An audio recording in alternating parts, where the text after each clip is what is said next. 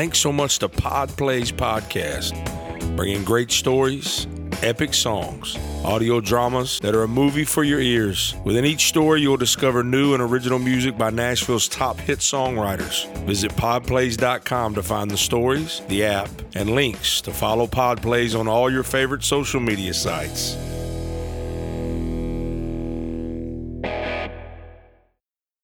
All right, let's get this thing started. It feels like it's been going on for three hours. Crank it off, Ben. This is the Marty Ray Project Chats, and I'm Marty Ray, one of the hosts of this podcast. You might know me from a beard video, a prank call, a rap song turned acoustic cover, or hopefully one of my original albums. And I'm Chris Wallin. You might know me from. Where would they know me from again? You might know Chris from number one hit songs like Don't Blink by Kenny Chesney and Something to Be Proud of by Montgomery Gentry. Whether you know either one of us or not, I bet you're going to have fun here. Welcome to the project. Download, subscribe, and rate, whether you love it or not. Sound supplied by RodeCaster Pro. He's a singer, songwriter, and actor that has played a big part of the soundtrack of my life. He was the singing voice of Mark Wahlberg in the movie Rockstar, and he even played bass as Ricky Bell in that fake band as well. He's released 15 albums by my count, and hopefully an acoustic album coming soon so I can download it. He's the lead singer of the legendary band, the Verve Pipe. My buddy, I hope, after all that we've been through together now, because I just said he was my buddy, Brian Vander Ark. Thank you for your guys. patience. Thanks. Oh, thanks for having me. This is nice. Yeah. Isn't it nice to struggle? It- it's nice to uh, well, it's the after struggle. It's it's a lot like it's a lot like sex, I guess. You know, it's that you bathe. Now we bathe in the afterglow of each other's presence, and uh, I know I'm bathing in snack. yours. Man, it just made me feel uncomfortable. All It that made me feel real comfortable. sexing, bathing, and I'm like, wait a minute.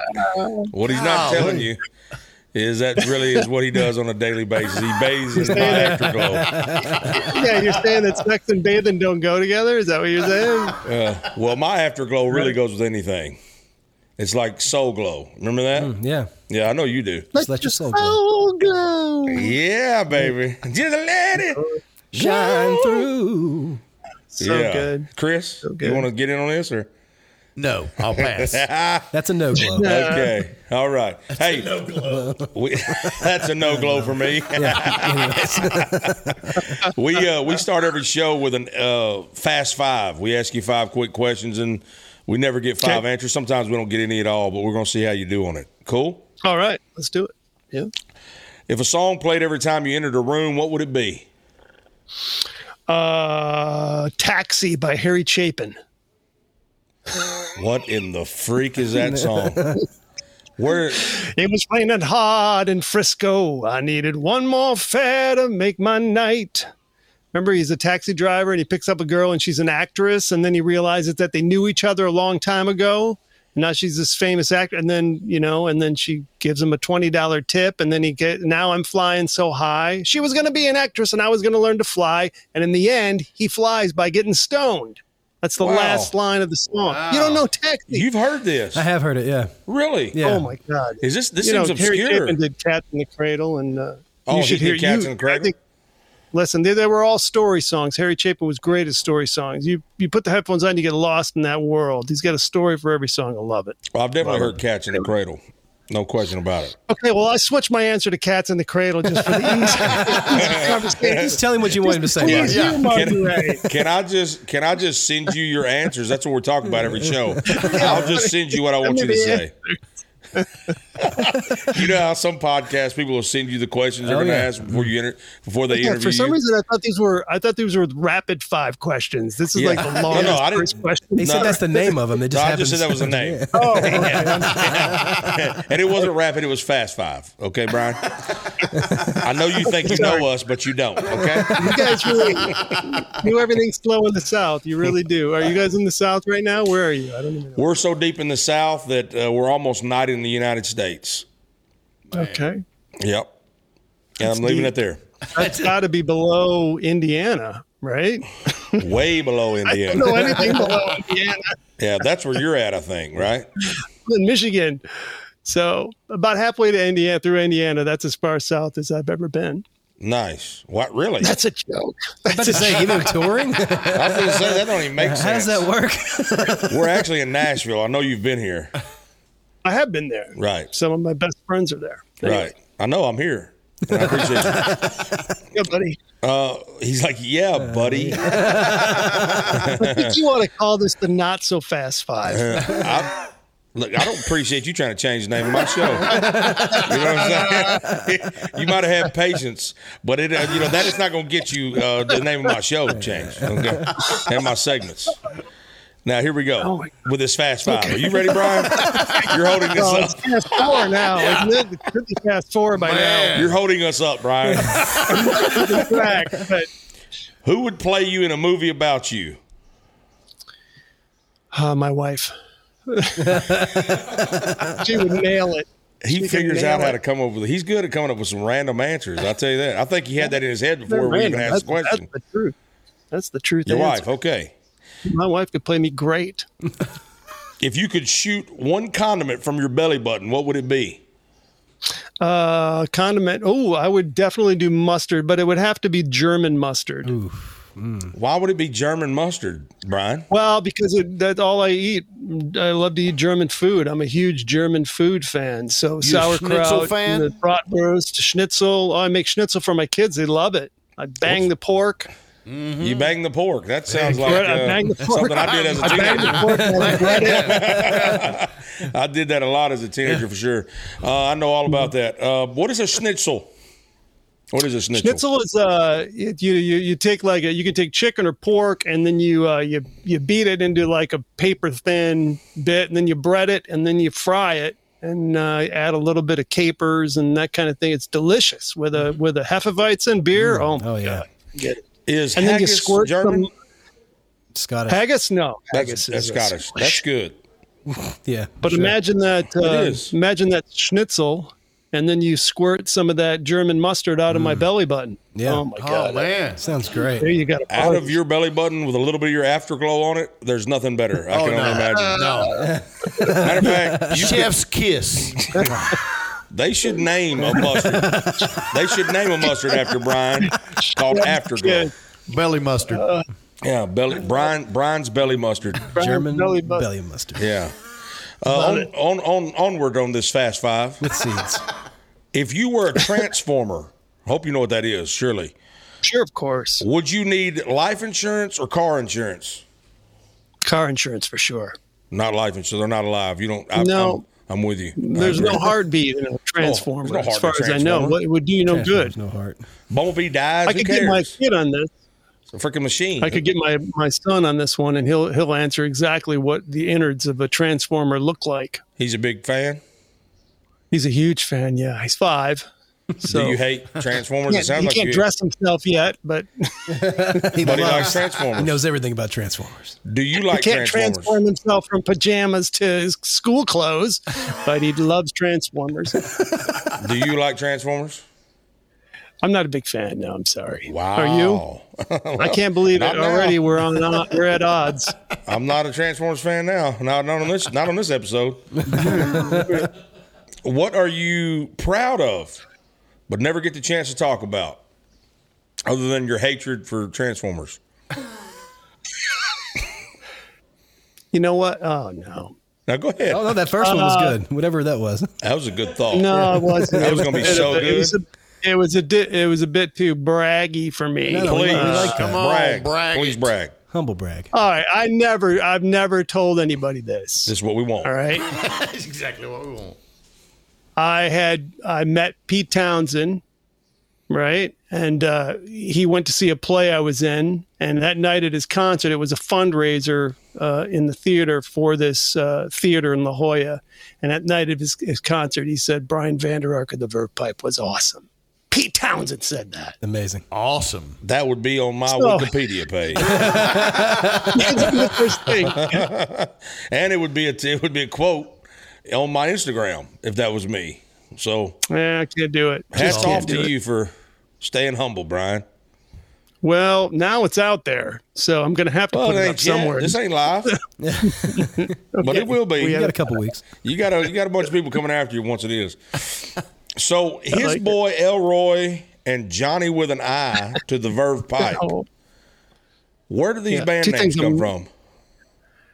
Uh, his boy Elroy was a. Um, it was from the Jetsons. Remember the Jetsons? You guys are probably Sure too young for that. Okay. No, I remember the Jetsons. Yeah, the Jetsons. Jetsons. So his boy Elroy was in the song. It was the name of the kid. So that uh, our guitarist at that time, the late '80s, uh, came up with that name, uh, and uh, and I thought it was a pretty catchy name. Johnny with an I was just something. Somebody introduced himself to me and said, "Hey, my name's Johnny with an I," and I was like, "I didn't, I didn't ask you that, but whatever." First even of know how you all, spell Did you it. spell Johnny with an I in the name? I don't care. He spelled I. We did. We spelled it Johnny Yeah. with an E Y E. How you mm-hmm. know that's how you did it in the early Oh, 90s. okay. That kind of clever, you know, kind of thing. So And the Verve Pipe. terrible names. I've never had good names. The Verve Pipe's not even a good name. That's an awful name. Where did that come It's from? a name you got to say over. That was our old guitarist. He was in the band for about four months, and uh, we the artwork was sent was going to be sent out the next day, and we still didn't have a name for the band. And he got up and after a few beers, and he said it's going to be called the Verve Pipe. And F you all mother effers if you don't like it. And that was it. And he laughed and we're like, all right. And we did it and we used it and it was just terrible. And then you know what happened? It was like a week later, we were looking through a English music magazine and we saw the band The Verve and we're Right. like, oh great. yeah, Yeah. I'm sure you you, know, get confused but completely. then it was like, what? But then it's like, what are the chances that a band from Grand Rapids, Michigan, and a band from England are going to, you know, be famous? And sure enough, our hit songs were within like three or four weeks of each other. It was crazy. There's still get people strange. that tweet me and stuff for Verve. Yeah, all the time. Happens all the time. I thought that you're. I figured y'all's name. You ever heard of a rap name gen- generator? Uh, no, oh, yeah, I've heard of them. Yeah. I thought that's Yeah, you think probably what y'all that? did with your band names. they went to the same website. I was like band name. band generate- names. Yeah. it was like, Yeah.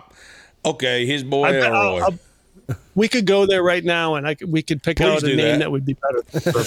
yeah. Please go to rap name generator. I want to know what Brian Vander Ark would be as a rap. Who give him a rap name real quick, Jared. If he's a rapper, Chris, Ben, somebody, B boy Brian. I gave it to you. That's what it is.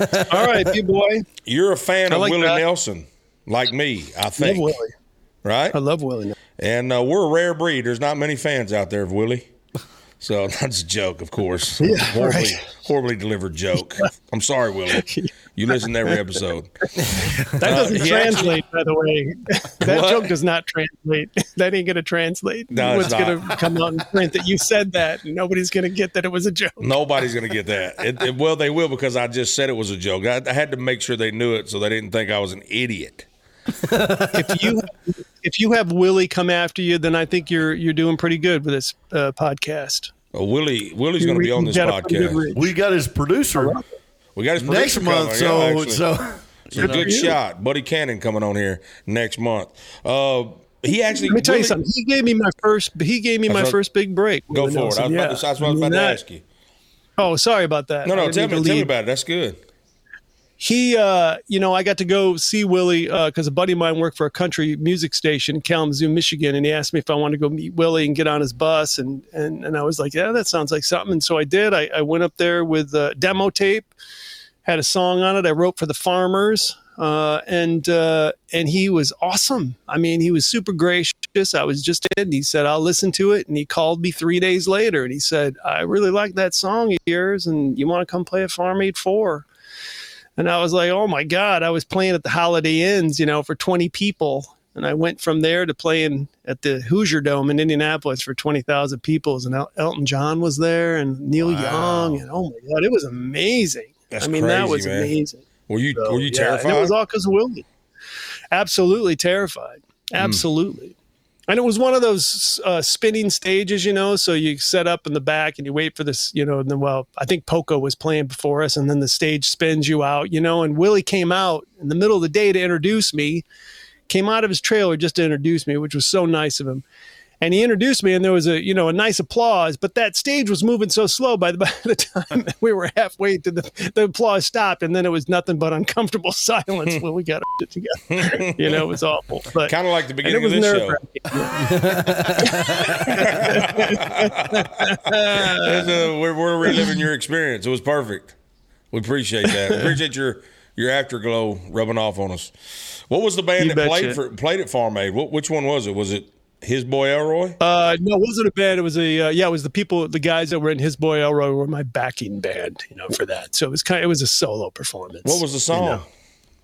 It was called "This Promised Land." It's a terrible, terrible song, but he really loved it. I mean, I just you know, you know those early songs you write where you just it's just sophomoric, you know, and everything has to rhyme and rhymey, and you know, it's all rainbows and and like that. But uh, I you know, honestly, I listened to I it's unlistenable now, but he loved it. And friends of his told me that mine, he loves that song. He plays it all the time. And he goes, I need to write something like this. I'm like, You're, he's insane. This is Willie Nelson. Yeah. This guy's songs are genius, you know, but there's some in it he liked. I don't know. That's crazy that he loved that song that much. Somebody that speaking of crazy, I think Willie Nelson wrote "Crazy." He did. Yeah, one of the, You're right. the probably the Yeah, number he one did. country song of all time. So maybe the number one pop song of all time. I don't know, but nonetheless, it's crazy that somebody like him would uh would love a song as much as that, and you would because if it was me, I'd be thinking. I'm a songwriter. Like I'm, I'm legit. As if Willie said he liked one of my songs, I'd be thinking, okay. And you were the opposite Right. of that. You were I like, was why the does he opposite. like it? I knew that I had. I just knew I had better songs than me. I mean, I I just knew. Uh, you know, this this it wasn't a throwaway song. It meant something to me. I started writing it when I was in the army, and it meant something to me. Uh, but then, you know, a couple years later, I was and I was writing songs that I really liked, that I still like today, uh, including the Freshmen. You know, um, I look back on that song and I go, "Oh God, that's just terrible. It's awful." you look back on the Freshmen and say that's terrible. No, no, I look back in that other song. Oh, I thought you were talking about the Freshmen. I was No, like, no, I what? appreciate. No, I, I appreciate the Freshmen. I still appreciate the Freshmen. I see. Appreciate the paycheck. Yeah, I'm sure. You guys know about that. You're all song hit songwriters. Well, You no, know. I'm not a hit songwriter. This man right here is a hit songwriter. I always knows. write Well, hits. It's just sometimes the S is in the wrong place. I've never heard that. I can't believe I've never heard that. I was letting that one marinate for him a little bit. Now you're tasting the- his afterglow. What, what is that? Vodka with with lime? No, this is uh this is a mason jar with it's actually water with lemon. I could have been really cool and said it was moonshine or something. but Yeah. You're sure in, It's you're in water with Michigan, lemon. So I'm in Michigan. Right in we wouldn't have believed that. Um, who inspired you to write songs when you was a wee little boy?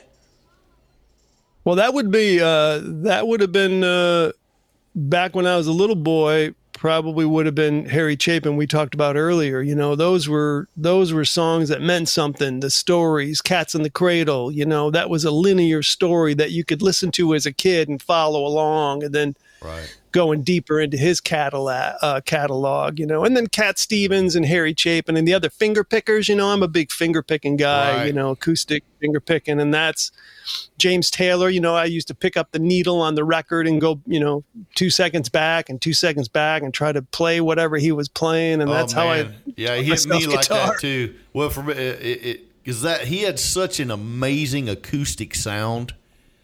Oh my God! It was just his James acoustic Taylor is talking about- unbelievable. yeah. yeah, He's phenomenal, phenomenal sounds. Did you and he like, does lessons on his site. Do you know that? He does guitar lessons on his site, and they're great. Really?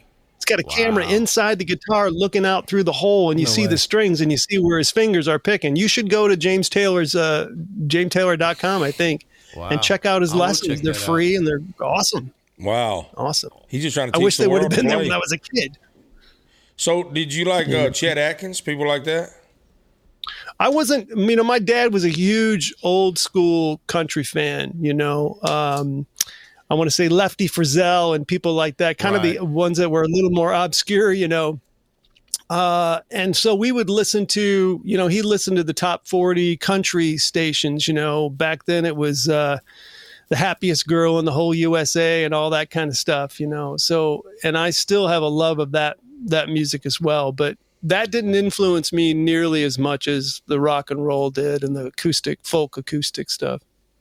So, as you grew up, did you ever change? Did it like you're who inspired you as a boy? Did it change as you grew up? Because your music doesn't really the what you ended up writing, as far as in with the Verve pipe, it doesn't really reflect the people you mentioned. So what happened? totally agree along the way. that's going through all of these changes when i was in the army uh, I used to uh, I used to hide out in the library when I was I was in Germany, and I would hide out in the library because nobody ever looked you know looked for soldiers in the library for some reason. And believe it or not, the U.S. government had an amazing album collection in that library, and I, w- I was introduced to Elvis Costello, and I was introduced to uh, oh my God, the Velvet Underground, and and all of these other albums that had stickers on them that said "property of the U.S. government," which was ridiculous. Like the Sex Pistols, "property of the U.S. government," is like totally an- antithetical Wow. for what they were about.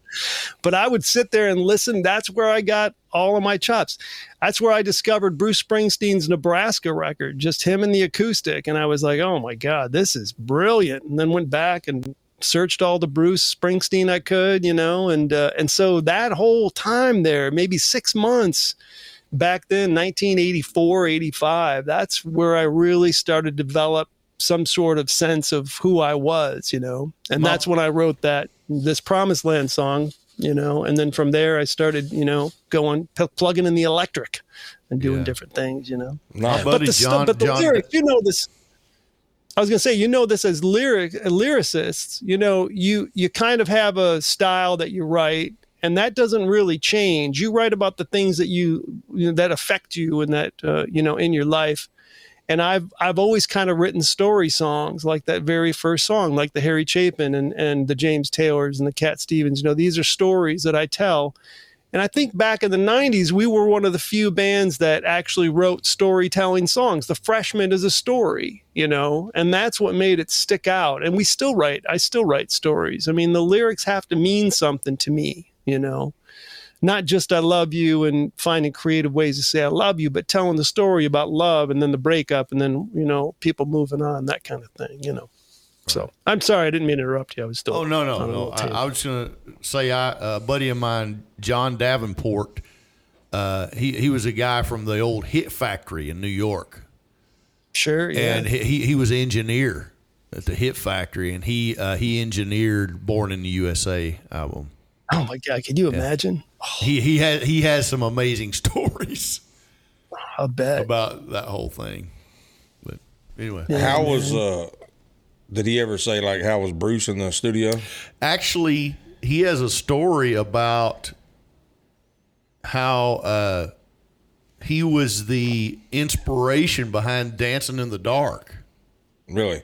yeah it was uh, um, he was he, he he used to get you know have a few and uh, when everybody would leave he would mix and he would kind of just do his own thing while he was listening and he would da- and, and bruce walked in on him That's and where it uh, came from. it- yeah, and and and and, and they had they redid.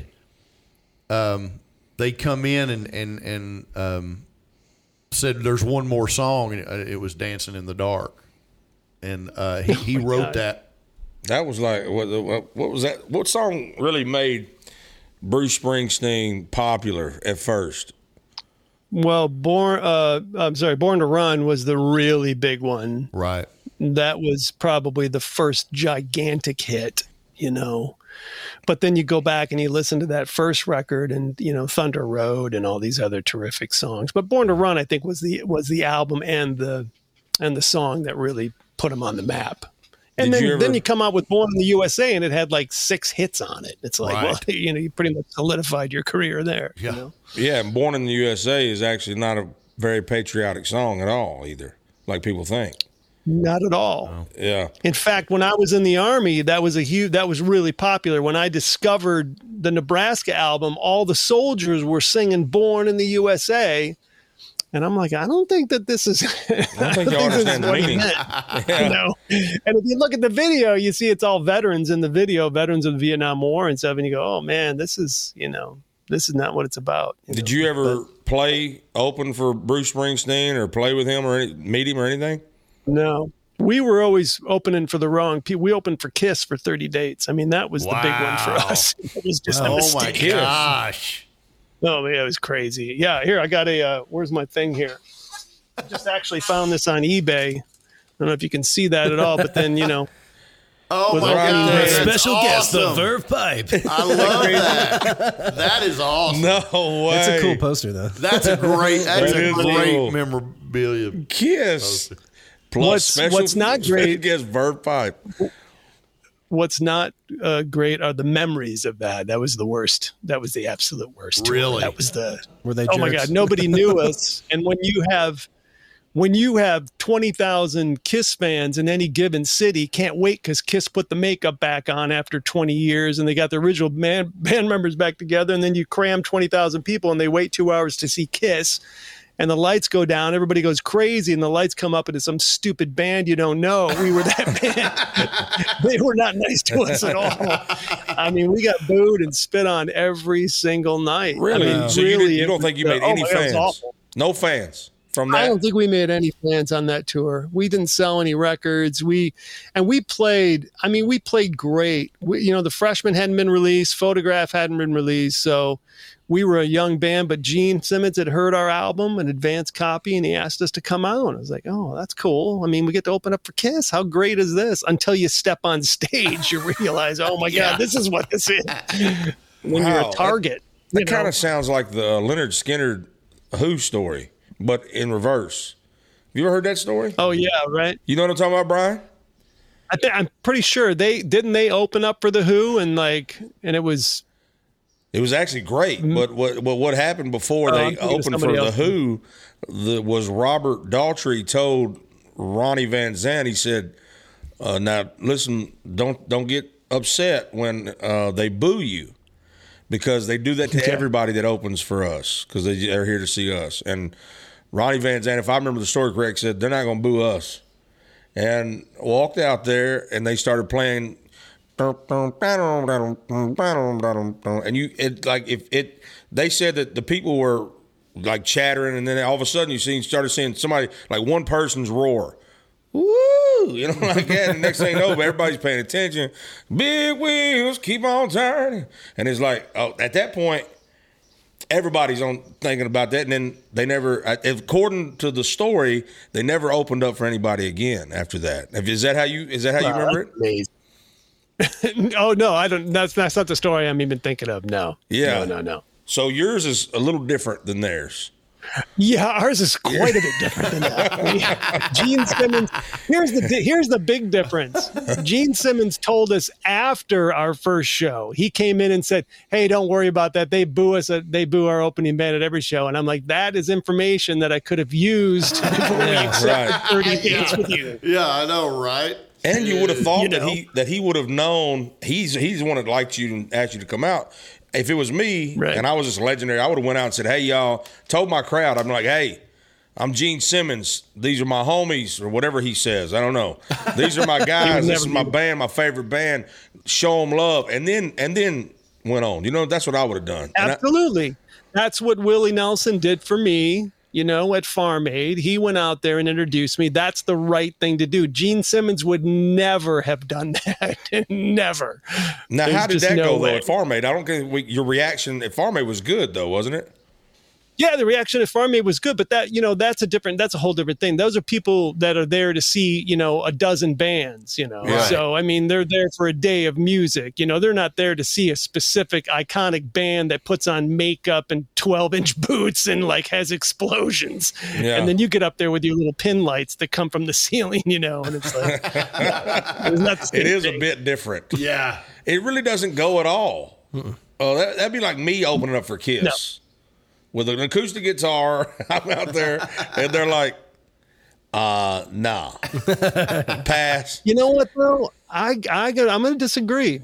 I think that you are the you somebody like you or you yourself would be the perfect opener for Kiss because you're so not anywhere near what they're doing that people are going to be like, "What is this?" And you could easily I think you could easily win them over.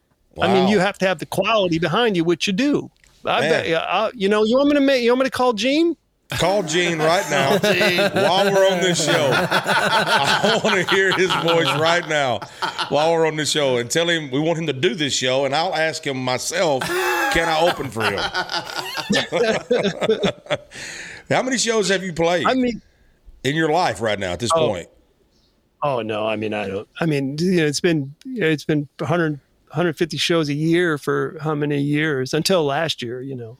Um, so what is that? I don't know. I don't know. You know, What's 150 four or five times? thousand maybe. What's 150 I mean, times? How many years you been 30 doing this?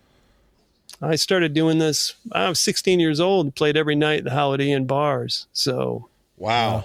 I'm talking about I cutting your teeth, tell play, paying your dues, yeah, that was man. a gig. That was a fun gig because I was 16. I couldn't drink, and I was in the bar with all the drunks, and I got to like play music and play sad songs, and they'd give me tips, you know. And it was like it was a great gig. Then I'd go to school the next day, and my friends would be working at McDonald's and making you know 250 an hour, and I'm pulling in you know four, three, four hundred a week, you know, oh, buying everybody hot lunch. You know? Buying everybody hot lunch. Well, that was hot lunch on me, everybody. it was. You want an extra slice of pizza? I got it. You I know, got it. We were just thing. But- talking about school pizza, Jared Yeah, and I, man. Oof. the other oh, day, and how you can't get that pizza great. anymore. It was great. It was No, I thought- great. you great can't too. find it. Oh my god! Yeah. Yeah, You know how many tra- how many trays you think I got on pizza day, Brian? Be honest. Be honest. You would have had a hard time. You better have a good night if you're coming in and buying my hot lunch the next day on pizza day. You know what I'm saying? He's like, I got everybody's hot lunch except for yours, Marty, because I know what you're about to do with this pizza day. uh, you could say you could say four if you want. Don't worry, because that would be true. It was actually three. I got three trays. No kidding. Three trays on pizza day. That- the lunch lady, I told you this. Oh man! This is this is true. The lunch lady, when I would uh, go through, I would say, uh, "I want three trays, please, three three pizzas," and she goes, "You sure about that?" and I'm like, "I don't need you watching my weight. Give me three Right. trays, lady. Here's my money." You know what I'm saying? And I owe the lunch lady Man. a lot of credit for this right here. And I'd like to get that pizza again. So yeah, Brian, delicious. make a call. You know people. You know Gene I'll make Simmons. a call. All right. Make calls, give us the same exact pizza, and we'll eat it together Okay, I'll do my virtually. Um, I think that would be a good thing on a rider. By the way, if like you, if you could have anything, if you were Bruce Springsteen and you were going to play somewhere. One of the conditions, one of the things in your green room was to find that, you know, elementary school, middle school pizza. That's what I want. Three and if orders of it's school not there, it I'll goes be like off. three boxes. Got to have it for the bus later. if I ever get famous, I'm going to actually do that. I'm going to. That's going to be a rider on a big show if I ever have one. I'm gonna stress somebody out. I'm going to. Not just because I have to have that again. I'm going to say I have one you, it's rider. not a bad idea. I'm gonna pay. I'm gonna pay my own travel. I'm gonna pay everything. I have one thing I need you to do. Find me boxes and boxes of this school pizza. I must have it. You know, and tell me how I get it because I need to be able to, you know, replenish my stock after I eat it in the day. Do you guys know about that? Uh, you know about the the green room trick, the M and m trick, and the whole yeah. reason that the green M and M's and all Was that, it right? was it um was it Van Halen or wa- or was it Aerosmith that Yeah, Van Halen. Van Halen that did it? Yeah. Van Halen. It was something like no brown M and M's or no green M and M's, but you know the reason they did that, right? No, The Yeah, reason I they do. Did, I in do, Case, yeah. your, in case your listeners don't know, yeah, it's because you have a long contract, and if and you pick one weird thing, and then you can go back in your green room, and if you see that there's a bowl of brown M and M's, you know they read the whole contract, so you don't have to check everything out. It's a really Oh. smart thing to do. And if they So if we they were- weren't, then you'd go back and see what else they missed. wow. That's right. Otherwise, I didn't know if that. you saw that little detail there, you were good to go. That's a great trick. So they We weren't really too. divas. Well, they were, but no, they were also very smart. Well, I'm sure they were. They were smart divas. they were. It's a great trick. Uh, it's a That great is a trick. great trick, and plus they just really like brown M and M's. Hmm. It's a two. It's a twofold thing. What's the favorite place that you actually played at all the places? The favorite place, other than Kiss. Oh my God, worst. um, I gotta say, in Michigan, I gotta say Kalamazoo, Michigan State Theater, 1994. Things were happening. Pearl Jam just came through town with uh, Smashing Pumpkins and the Red Hot Chili Peppers. In this theater in Kalamazoo, and everybody's minds were blown. And we got to play that stage about a year later and sold it out, 2,000 seats. And that was a huge deal for a, a little band like us. We were just, we knew things were happening then. So Yeah. that's probably my favorite show and my favorite place to play. Still to this day, it's a great State Theater in Kalamazoo. Great place. You know, uh, you say Kalamazoo, and in our in my family, that was I didn't even know that was a real city for years because it was like mm-hmm. you would hear this the phrase, "Oh, you." Yeah, you can go from here to Kalamazoo trying to find that. You ain't gonna find Right. it. And it was always, a, I thought it was a make believe place. Like Kalamazoo was Right. not real. But then later in life, I found out that Kalamazoo is a real city in Michigan. Did you ever hear this phrase? Yeah, totally. Yeah. Yeah. Am I the only one? I'm not the only one. Did they No. say this in Kalamazoo? Because it wasn't very far No, in they that didn't say situation. Kalamazoo. In fact, they'd all be offended by that. Would they But really? no, they were they were all well aware because there's a there's a song in the early 40s, 50s. I got a girl in Kalamazoo or whatever, and that was you know it was a super catchy song. So uh, no, everybody knew it's such an odd name, you know. So, Hmm. but it exists and it's a great city. It's a There was great town. guitars. What was it? Uh, uh, was it Taylor? Gibson's down. Do what? Gibson's in, uh, Gibson was in. yeah, it was Kalamazoo. Gibsons that uh, that were made in Kalamazoo for the longest. right there. Yep. Right there. I got all Gibsons. That's all you. It's all you uh, rock with is Gibsons, huh? That's all I play. Yeah, my wife likes the Taylors, but I'm uh, I'm a big uh, I'm a big Gibson guy. Was Love you, the uh, feel of the neck, Right. you know. Was you a BB King fan? Uh, yeah, I mean, a little bit. I mean, I got turned on to BB King late. You know, I mean, besides the thrill is gone, of course, which is iconic. Bill Mm-hmm. Szymczyk produced that and produced my records, and uh, and so he turned me on to a lot of other BB King stuff. I just was wondering if you had a Lucille sitting back there somewhere, but now I know. I don't know. Three thirty-five. Yeah, Is that what it is? No, so. it's about uh, you know, it's actually about six oh I think it was a three. I think it was a F hole three thirty-five. Is what he played. biding his time over there until he says the perfect thing. Isn't he cute? That's my job. it is, like- Oh, he, he's just here for the dad jokes. Yeah. yeah. And he's not even a dad. He just checked one off there. Yeah. So you're from Michigan. You must know Eminem. I know Eminem. Yeah, I don't. I mean, I don't know Personally. him personally. Uh, yeah, Everybody in Eminem Michigan and, knows uh, each no, other. know. No, that, that's not true. There's a west side of the state. People from Michigan do this, by the way. I don't know if you know that. That's the mitten. You know, Right. Am I doing it right? I don't yeah, know. we got the thumb there. This is Detroit over here. I'm a, I'm way over here in Grand Rapids, where uh, you know all the all the white people are over here. in this. Now, Kid Rock is over there too, right? Bobby. Yeah, Kid Rock is uh, down in this area too. He's down in the Detroit area. He's a big Detroit guy. There's a whole west side, east side of Michigan thing. West Right, side of right. Michigan, we're not. You know, it's not really a thing. Ted Nugent's right up in up in this area, hunting all the time and whatnot. Bob Seger's down in Ann Arbor. You know, nice So, man. Anyway, Wow. anyway. So now I know. Got the whole world in his hand. Yeah, Detroit is not even considered Michigan to these people like him. Is what I'm hearing. Is that is that what I'm No, hearing? well, that, no, that's not true. That's what's going on the title. No, no, That's no. what's going on the podcast title. different. Brian Vander Ark hates Michigan. That's what that's what you're gonna be saying. I don't need a bunch of Detroiters coming over to Yeah, my I place. know, right? Yeah. Detroit All right. is not Michigan. You heard it here first, folks. Brian Vander Ark. Trying Detroit should push them off on be. Toledo. Oh, in the middle of every episode, this feels like the end of three episodes. As long as it took to get started. What's going on here? What? Yeah, and but you know, in The middle? yeah, in, in the middle, we we got you for three hours. I think we blocked that off. Okay, Um, we, we do a little thing called what. Why would they do that? So I'm going to do this real quick. So you might you might know you might appreciate this. In the 1970s, the AMC car company who produced the legendary Wayne's World Gremlin had a new idea to sell more Gremlins, and I'm sure they were fly, finding out flying out of the dealerships. I can't even speak.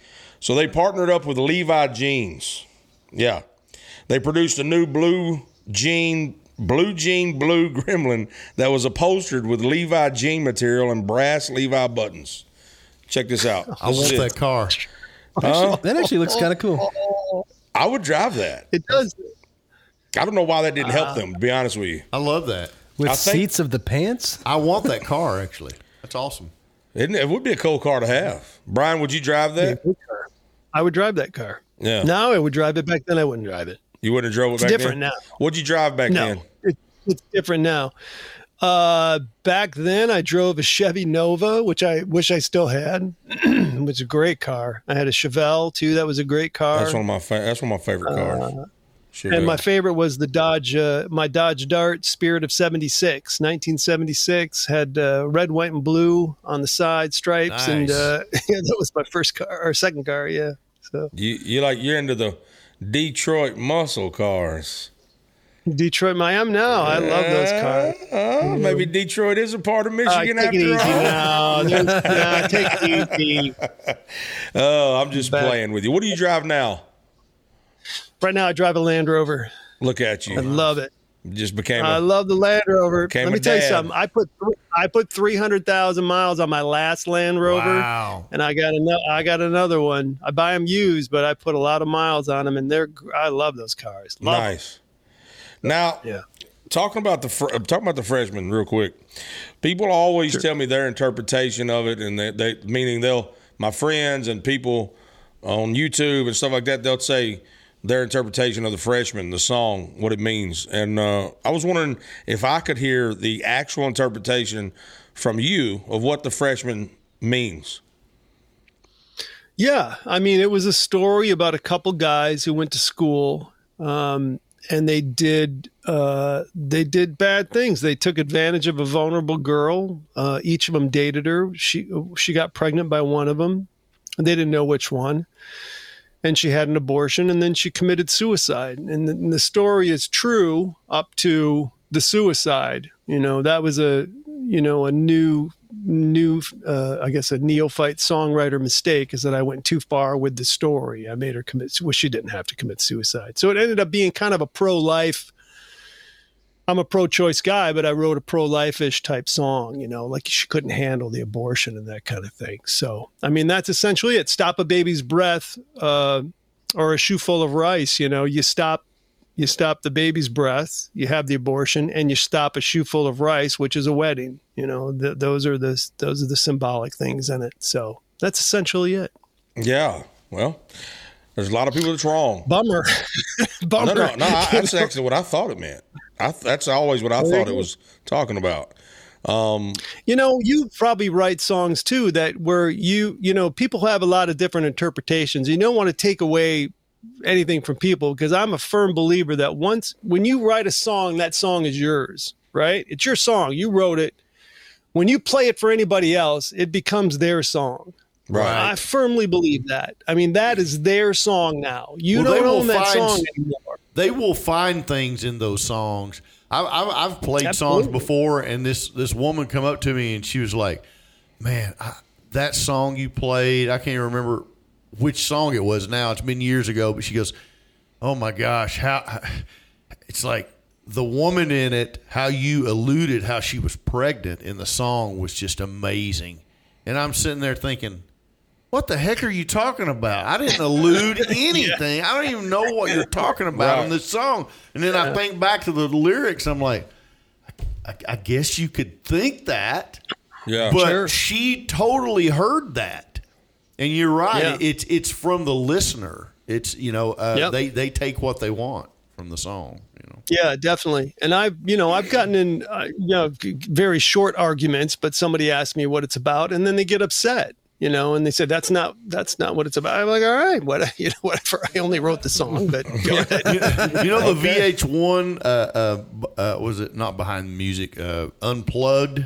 They did the unplugged. Yeah. I watched Steely Dan, and I saw this guy. You know, they stand up, and uh, some of the the audience would ask questions, and there was one of the songs. I think it was I think it was 19, maybe. It was uh, Hey, one of the Steely yeah. Dan songs, and he says uh, is it is it true that you wrote that song about your your your fourth cousin and and and you uh, just went literally talked for like five minutes about this this thing that he had heard that this song was about, and um, Fagen just he goes he looked at the guitar player and he just looked, he goes, uh, "I'm sorry, but we just got stoned and wrote it." Wow. And that, that guy, it was like he melted. He was like, Yeah. "Oh, Yeah, I didn't want to hear that. Oh, yeah, that, and that happens. yeah." That just- definitely, and, and that's why, like, that's why I asked when I asked Brian the question. I was like, if you know, I'd like to hear it, but uh, if you want, if you will, because some artists like don't won't say the meaning of their songs. Like I, when people ask me what what a song that I wrote means, I say whatever it means to you, that's what it means. That's what I always tell them, and they, they Sure. say no, but is this part this or that? And I go, if yeah, sure it is. And somebody will say, Yeah, sure. And somebody will, like some people go, hey, I. You wrote this song about my life, didn't you? And I was like, "Yep, Yep. sure did." Yep. I've known you forever. and, I, and I, have known you my whole life, and I'm fine with that. That's good. I like that. Now you you Hey, started, can I ask you guys? A, can I ask you guys a question? sure. You were talking about him getting stoned and uh, writing Hey 19, and I wonder if any of you guys, as songwriters, do you if you, do you partake before you write in anything recreational? Do you get a couple of drinks in you? And are this, do you, does that help you write lyrics or music or whatever, or do you go in cold, sober, to, and write your best songs? I don't I don't drink or smoke anything. That's probably why I Oh, don't have a don't. hit. Okay. Well, I don't. I don't either. I, I, I, I never have. But yeah, I mean, I've you know, um, every song I've ever written has been written sober and Oh, we got a low battery. Because I hear that a lot. I hear people say that a lot. Oh, I got stoned. Oh, I got drunk, and we were all sitting around one night and playing, and we're like, "Oh, that sounds like a hit," and they push play on the record, and like, like, how can anybody do that? You know. Now, so you didn't I mean, do I that. You didn't work that way. No, I don't work that way. I mean, I I I like to write. You know, I write stuff on the side, I write short stories and that kind of thing. And usually, a couple drinks will get you know the the vibe going, but not music. Music's never been that. It's too much too much of a puzzle piece going on for me. I gotta I gotta focus. I'm missing a lyric here. I need to figure out what fits there, and I can't do that if I'm if my Gene head's a Simmons little didn't do that fuzzy. either. He was Yeah. he, he he was clean the whole time. I don't was know. clean the whole time. We, there was no alcohol on that tour, by the way. Nothing. Really? You couldn't do anything. Yeah. Uh, Oh, no, the- no. there. I, I think the other the band did some drugs and stuff, but Gene never did.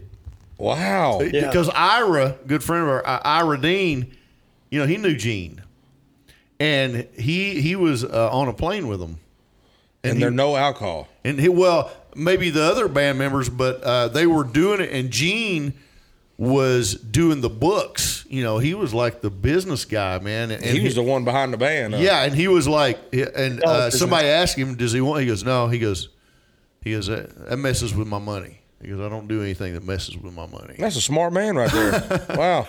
Well, think about this too. Here's here he takes it one step further. He told us he'd never put his name or kiss his name on any alcohol or cigarettes or anything like that. I mean, imagine they have kiss coffins. You can buy a kiss coffin.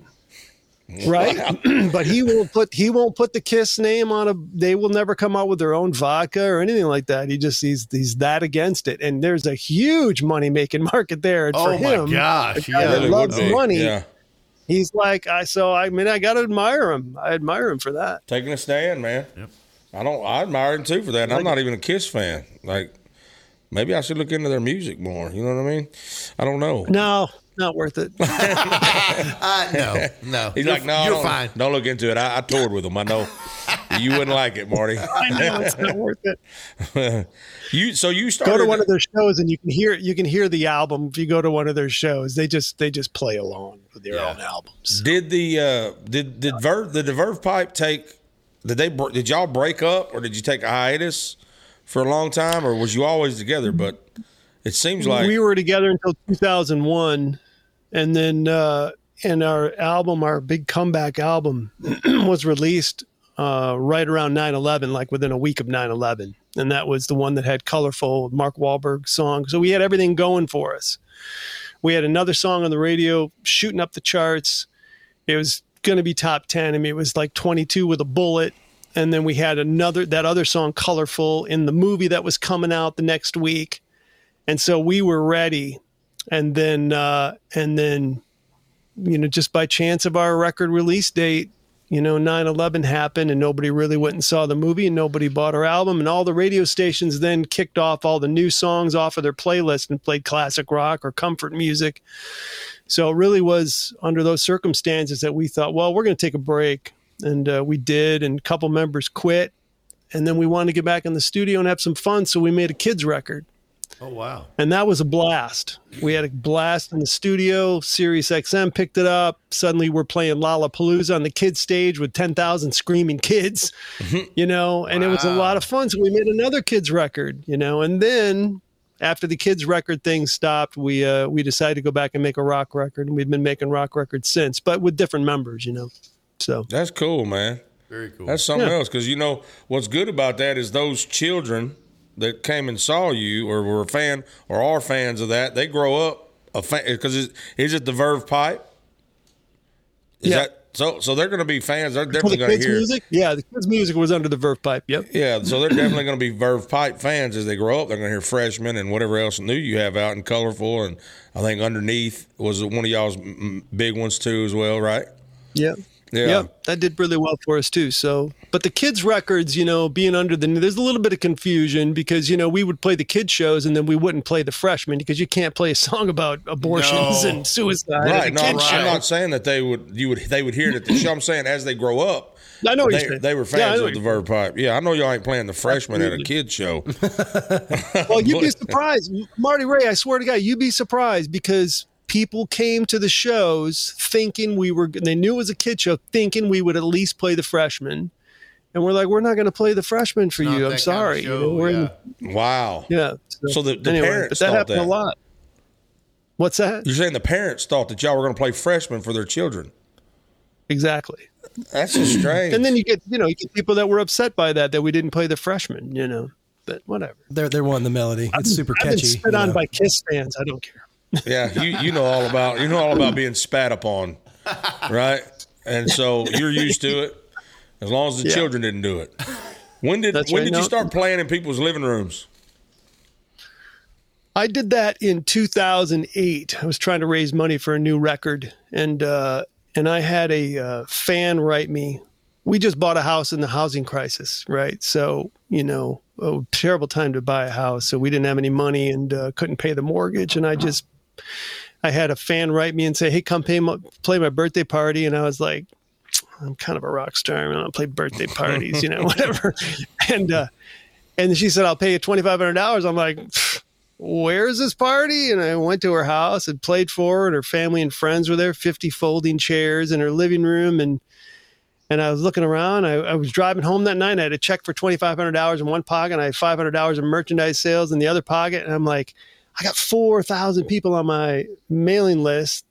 And they all have birthdays. That's $10 million. I was like, oh this is a brilliant idea but I what I did was I sent an email out the next day to my 4,000 followers. I said, "Look, let's cut out the middleman and you just book directly through me through email. I'll come to your house, I'll play for an hour, I'll hang out for an hour and and uh, you know, and uh, teach your kids how to play a couple guitar chords or whatever." And I sent the email out and I like 52 shows booked in 24 hours. It was crazy. Wow. People wanted music in their home.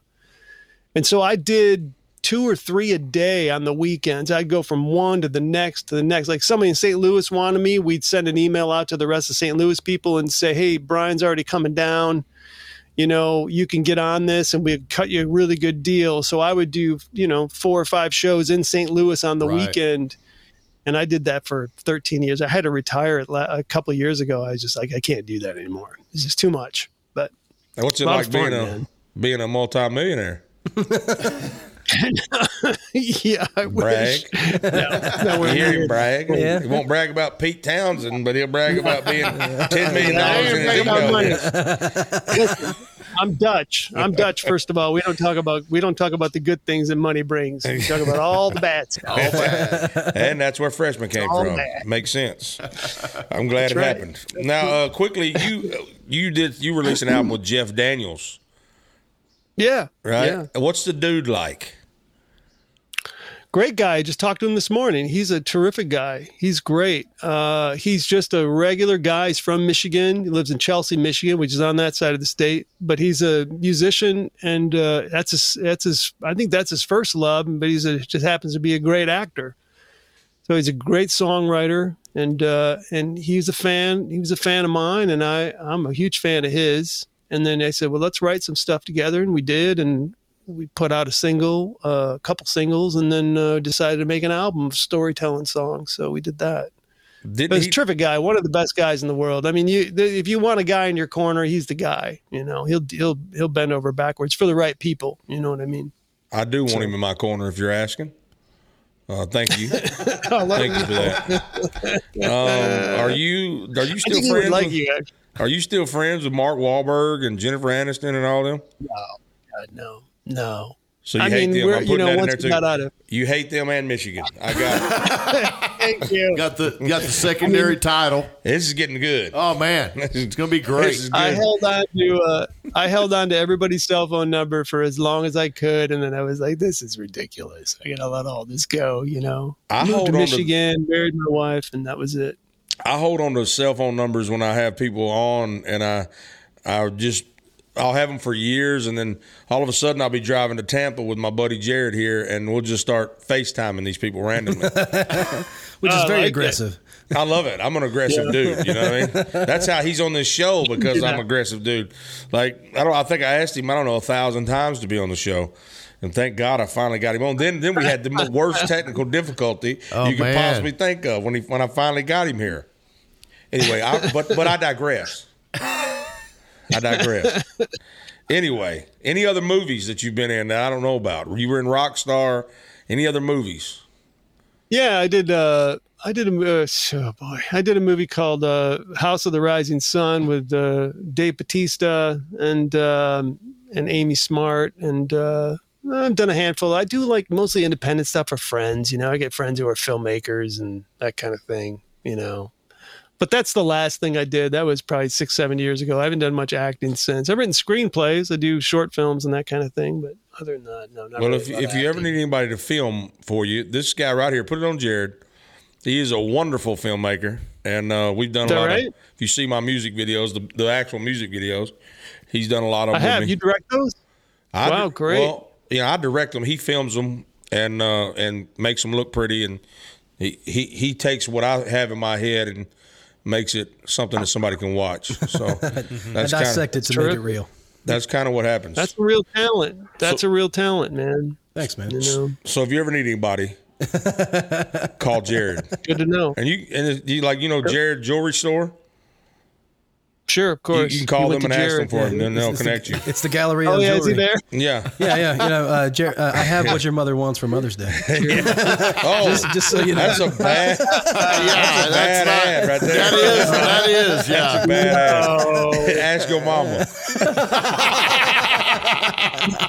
Ask your mama about Jared. You think we ain't got good stones? Ask your mama. Oh, Brian, what have you done to us? Uh, no, no, so last question, probably. sure. And uh, did they on the movie Rockstar? Did they contact you about doing the vocals for Wahlberg, and then then you got the role as Ricky, uh, whatever his last name was, or was it was it the opposite? No, uh, you know EMI. I'm, I was part of EMI back then, and they uh, they would send out what movies needed songs for the soundtrack. Um, and so they said they needed a Seattle-esque type ballad for this movie called Metal God. It was the Judas Priest story originally, and uh, and so I wrote, I read the script, and I I wrote the song "Colorful Form," and then uh, I took the demo tape with me. They let me audition too because they were looking for musicians who were also actors, and I went and I auditioned, and uh, I came with a CD of the demo in my hand, and I and I auditioned, and they liked the audition. The director liked it, and then uh, I got a call at the hotel that night. By the time I got back to the hotel, he had listened to the demo, and he loved the song. And he said, We really like this. And then I didn't hear anything for months, like three or four months. And then a new script showed up at my door and it was called Rockstar, a script for Rockstar. And I was like, What is this now? Another rock and roll movie or whatever. And I'm looking through it and I look in the end and my lyrics are printed in the script. And I was like, what is going on? I call my manager. I'm like, they stole my song. And he's like, hold on, let's find out. And turns out, yeah, it was the same movie. They just changed the name, and they uh, nobody nobody thought to tell me that I'd gotten the part in the movie. They were gonna Oh man! oh yeah! Oh yeah! There's oh, one more thing. By the way, you need to be here tomorrow on set. Be prepared. All that line, those are yours. Yeah, there you you go. gotta, grow, you gotta grow grow the mullet too. I had to have a mullet for three lines in a movie. I had to have a mullet for three months, man. That's all you. Oh, oh, you only had three lines in it. I had about three lines in that, yeah. Mm. But I mean, having a song in the, I mean, having Mark Wahlberg sing it. I mean, that's. Oh, yeah. I mean, that was Yeah. great. That was. That nice was cool. That was super cool. My kids get a kick out of that too. You actually did a karaoke one time, and you karaoke your own song, freshmen, right? Oh yeah. Nobody yeah, knew it was you. I did that. I did that in New Orleans with my wife. We had we'd had a few, and we went into this bar. So let's do karaoke. Come on, we'll see if they got the freshmen. I'm like, get out of here. She's crazy like that. And sure enough, and hardly anybody was in there. And I pulled up that stool and I sang the Freshmen for those people. karaoke And it was a song. blast. amazing. And I thought that's I need to do that in every city now. I just want to make that my thing to show up and sing like my a- own that's- song. this guy came in and he just nailed it. Sounded just like him. No, was worse is insane. that people are like, oh, look at this guy trying to sound like them, you know. trying to sound- That's like the Charlie Chaplin story where he was in a lookalike that contest. He got like third place. Yeah, he I lost. know Yeah. that. Is that true? That's Yeah, true. no, that's a true Yeah. story. Yeah. Charlie Chaplin entered a lookalike contest for Charlie Chaplin, and he got third place. He didn't even win it. Those judges, bad. There's a Chet Atkins thing too, where he um, uh, he he was playing, and uh, afterwards somebody said, "Well, he's pretty good, but he's no Chet." he's no Chet Atkins. Yeah, he, he might have a future. He should. He's no Chet. That's like that. Uh, that's like that. Jeremy, you know, who Jeremy Piven is. The Yeah, actor yeah. We just Piven. had Doug Ellin Yeah, on were- from Entourage. Oh yeah. All right. There you go. Yeah, So Jeremy P- Piven likes to tell that story of when they wanted a Jer- Jeremy Piven type character, and he went in an audition and he didn't get the part. That's funny. I hope I'm famous enough someday to actually get to do To something like that. Yeah. yeah. Well, Yeah, just to be able type. to karaoke my own song or something, you know, or have a be an actor. You know, I don't know. You know, you, you get the point. Uh, can we expect a uh, acoustic album soon? Yes, uh, Nice. I'm doing. I've just finished a Verve Pipe record, and uh, you know, a new Verve Pipe record, and then I put out that album of covers that just came out. People can go to my website brianvanderark.com, and I do. Um, let's say I do In Your Eyes, Peter Gabriel. I do Boys of Summer. I do, um, and it's mostly acoustic. I do Wichita Lineman, one of my favorite songs. Oh, very cool. Uh, and then now I'm writing for the new acoustic uh, record, which I'm going to probably record here and have it out here in the next. I'm going to say next year. So And when is the, so is the is the Verve Pipe album already out? no, it's now it's uh, in the final mix. Mixes are happening now, so and that's been a two year process. So Do you have a date for that one? that's coming out?